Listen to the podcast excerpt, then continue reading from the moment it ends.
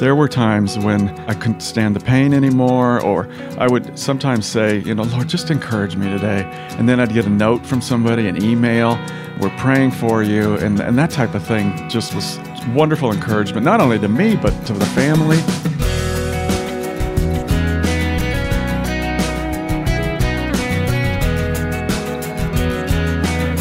His story is amazing. Jeff Jacobson was diagnosed with a rare disease that claimed his liver, but a transplant has saved his life, and he'll tell us about it today here on First Person. Welcome, everyone. I'm Wayne Shepherd. You'll meet my friend Jeff in just a moment, but first, please take some time today to visit us online at firstpersoninterview.com. You'll see more of Jeff's story there, and you can see what's ahead on the upcoming schedule of guests. That's at firstpersoninterview.com. And then on Facebook, you can leave comments about what you hear today. Just go to facebook.com slash firstpersoninterview. That's facebook.com slash firstpersoninterview.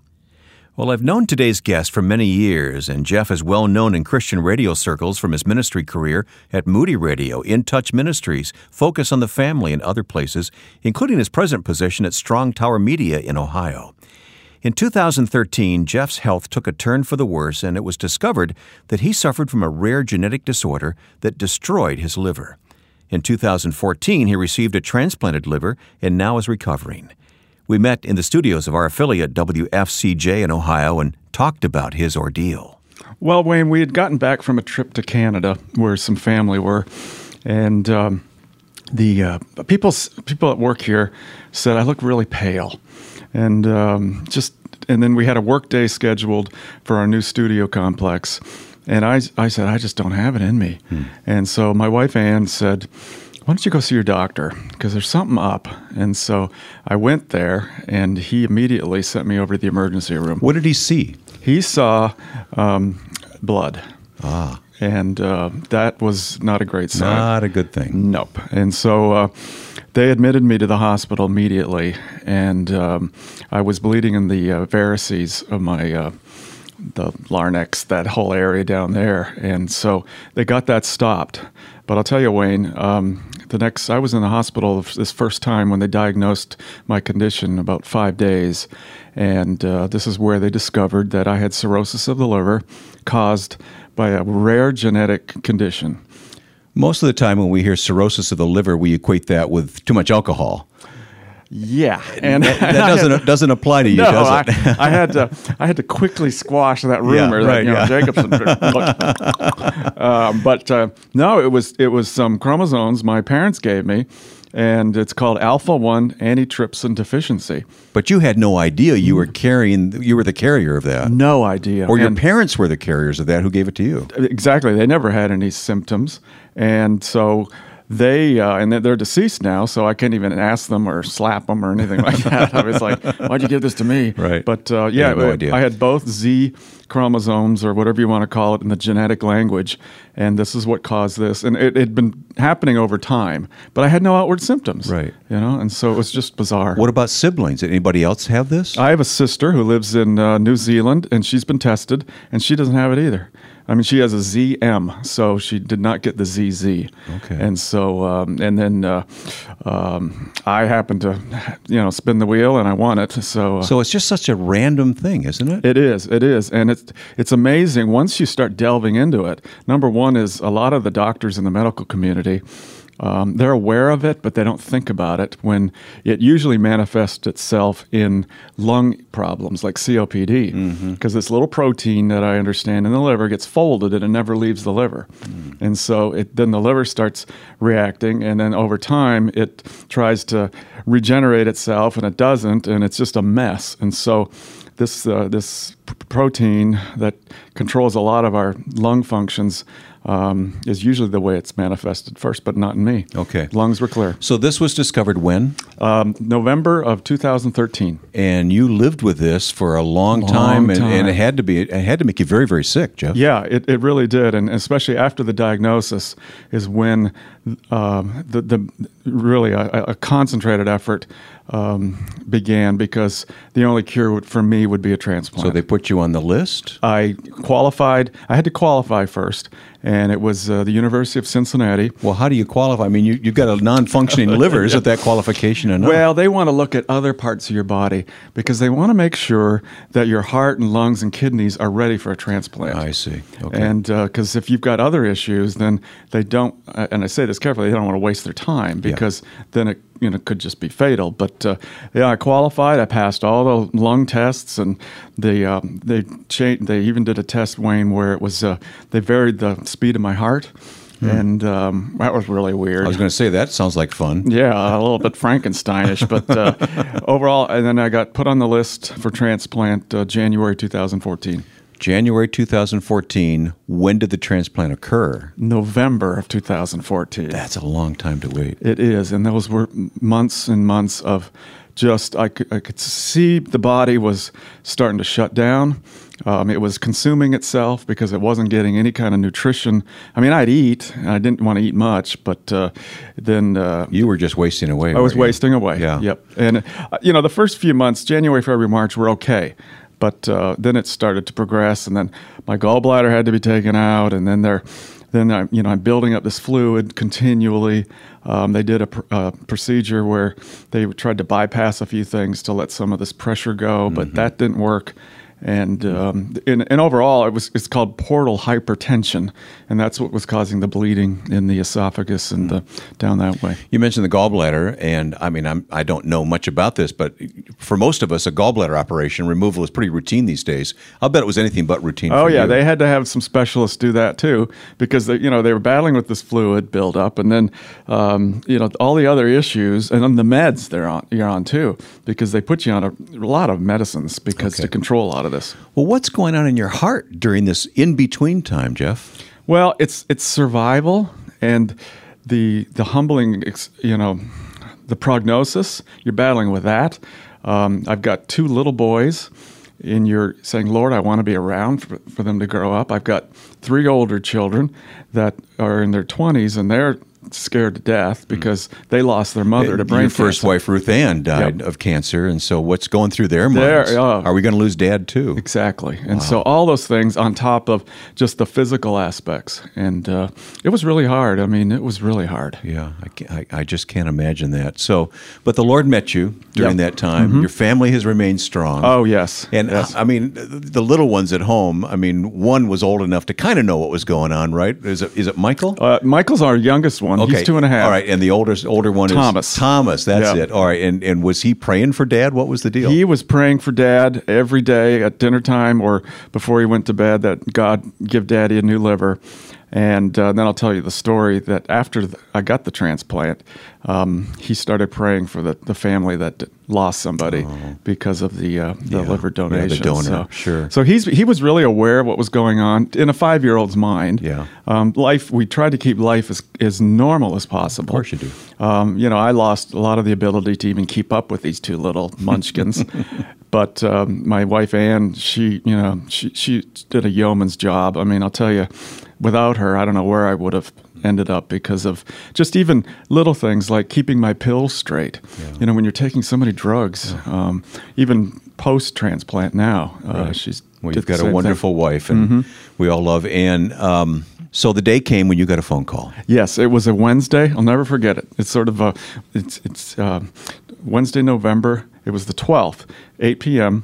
University of Cincinnati transplant department calls and said, "Can you just stay by your phone for about twenty minutes?" And you're home alone. I'm home alone because my kids are at Awana with my wife. So I'm home alone. I'm trying to do a little bit of housekeeping, you know, putting the dishes in the dishwasher, something I could sort of lame I could do. I mean, it was sort of, but um, then it's like, well, they're not home yet. And I wonder what's going on here. yeah. So t- did you have to wait the whole 20 minutes? Yeah, I did. And it got into 30. Oh my goodness. Oh. And um, but then at about 35 minutes later, they called back and said, "Can you get down here? We have a donor." Okay. And so, uh, So they were just uh, prepping the, the donor to uh, see if it was going to be a match. Was exactly the they they go through all that type of thing and uh, make sure the match and uh, but the, the I believe the liver hadn't been removed yet from the person. Okay. they were there, and so uh, but I so I'm waiting for my wife to come back from Awana, which is about that time. But I'm ready to drive down there myself, which I did, and I think I cried all the way. I mean, because here here is here, you know, and you never know once you're even open on the table if it's going to work. I mean, but here I'm like, Lord, I mean, it's so soon, but you know the timing. And so, you know, I just kept driving and I got there. And then my wife arranged for childcare to, to, for our little boys, and then she got down there with my older son Christian. And, I'm guessing uh, Ann was crying driving herself uh, to the yeah, hospital. I think so. Yeah, I, I, yeah, I, I believe so. Yes, and uh, so once I got down there, then it's uh, just a process of you know they get you into a room and start. They don't start prepping you immediately, but uh, the whole process is is pretty involved, Mm-hmm. and uh, it was um, that, that that was the beginning of my rebirth. yeah. How long did the surgery take? For me, it was about nine hours, and uh, they uh, they started at two a.m. and they had just finished another liver transplant. I mean, I can't imagine. I have enough trouble cutting the grass. I mean, here's these these surgeons and, and and nurses and anesthesiologists, and they're all you know going to do another one. Well, I love your sense of humor about this, Jeff, but it had to be anything but funny at the time. Uh, yeah, you're right. Though though I was able to you know joke a little bit, but I because know- probably I- was nervous. Knowing you, I bet you did. it was nerves because it's scary. I mean, you Yeah. figure you're going to be put under for t- nine hours. Yeah. It uh, it's it's and at that point, um, but then at that point, Wayne, I was ready for something because the, the just the life before was just so miserable. We'll learn more about the liver transplant that has saved Jeff Jacobson's life. It's coming up in the second half of First Person. Please take the time this week to visit our website, firstpersoninterview.com. When you do, you'll learn about the ministry of the Far East Broadcasting Company. FEBC has been around since 1945, but its ministry today is reaching millions every day with the gospel of Jesus Christ. In recent years, I've traveled to a few of the places where FEBC broadcasts are changing the lives, and I've seen firsthand the results for which we praise God. To learn more about FEBC, visit firstpersoninterview.com. My guest on First Person today is Jeff Jacobson. Jeff and I have known each other for many years. Uh, Jeff and I worked together at Moody Radio in Chicago for many years, and Jeff has had many positions in radio, including In Touch with Charles Stanley, managing radio station in Port Huron, Michigan. I'm probably forgetting something, even Jeff. Focus on the family, Focus, yeah. uh, where you worked for, for a while, and uh, now you find yourself in uh, kind of my home stomping grounds because I went to college close by where you work and live now, working for uh, Strong Tower Christian Media in Ohio. Exactly. Uh, WFCJ, WEEC.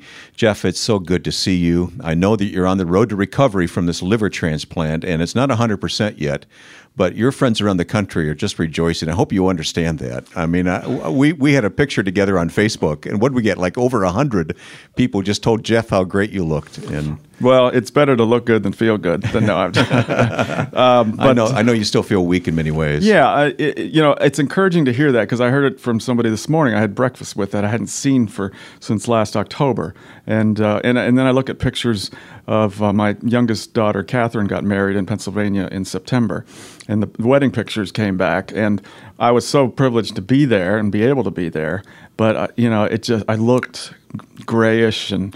Other people have described things, and, and so that's encouraging to hear from people. Yeah. that uh, look better. But the, Well, the as feeling, I, as I said when we started this conversation, it's a miracle. It is. that you're sitting here. Do you know how many liver transplants like this are done in the U.S. every year? Well, uh, I know it's in the thousands. Um, University of Cincinnati, for instance, in 2014, I think they totaled close to 80 liver transplants. Okay. But there's the, the problem is Wayne. There's so many people on the list that never get one, Hmm. and um, so I've become a real advocate for organ donations. I, I want to talk about that because Yeah. I was guessing that was the fact. Yeah. And uh, what? How does that manifest itself? I mean, what are you able to do? Well, um, of anything you can um, let people know first of all, in, in, in small ways, and then the bigger picture would be to, uh, you know, whether it's uh, writing Ohio State Legislature, that type of thing. Um, they Ohio's been become very proactive on organ donations, but uh, uh, it's still people. It's debunking the myths that if you become an organ do- if you become an organ donor, you're going to be left to the side of the road, and they want because they want to harvest you, and that's not the case. It's not the case. But at least if if you if you say yes, and it may never even materialize, um, it, it just gives hope to the people that are waiting for for course organs, kidneys, hearts, you know, all sorts of In things. In Illinois, where I live, I believe you have to sign the back of your driver's license. You have to declare Mm-hmm. that it's okay for organs to be harvested. But you're you're an advocate now. Oh, yeah. yeah. Oh, you're yeah. the recipient and an advocate. Yes, and, uh, I I have to ask you: Do you know anything about the donor? Um, 10 years younger than I am.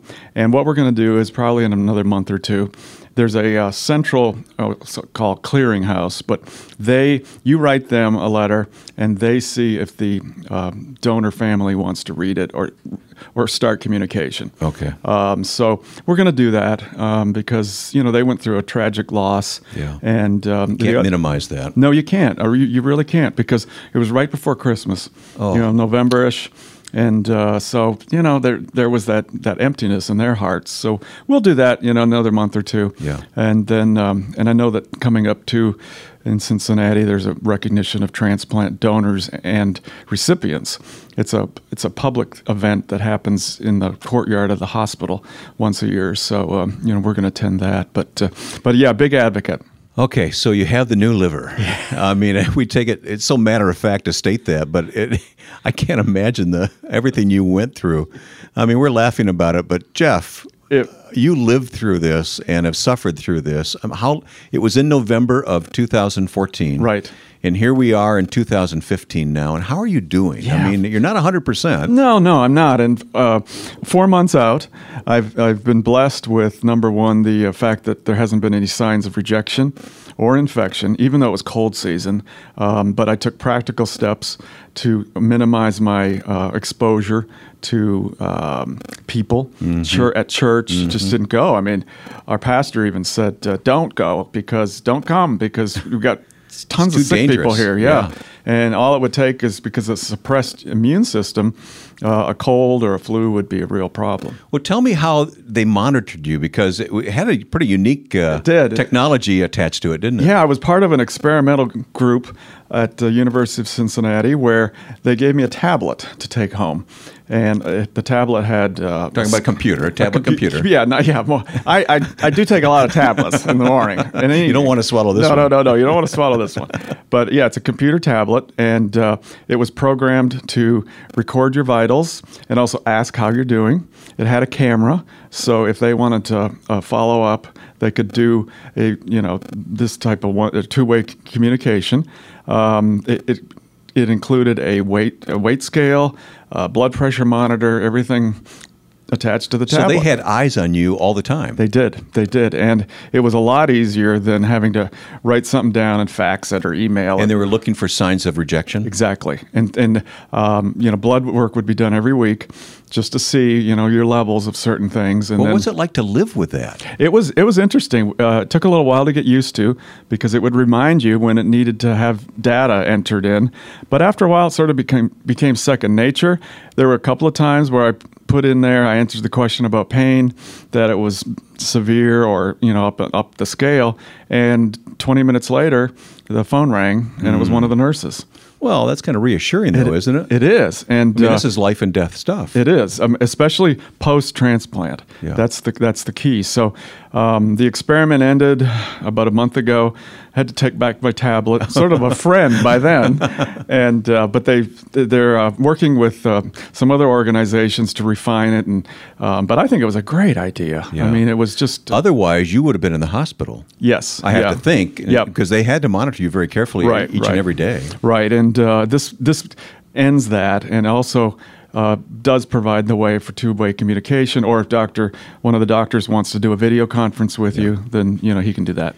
Jeff, we have a few minutes left. and I just got to ask you. I mean, you love the Lord, and uh, you've been walking with the Lord a long time. This was a. This came on the. I mean, many years ago, your, your wife Ruth Ann died of cancer, and now this strikes you. I mean, again, what what have you learned about the Lord's uh, strength through all this time? I have learned that uh, number one, he does love us with an an everlasting love. Not to not to make that uh, minimize that at all.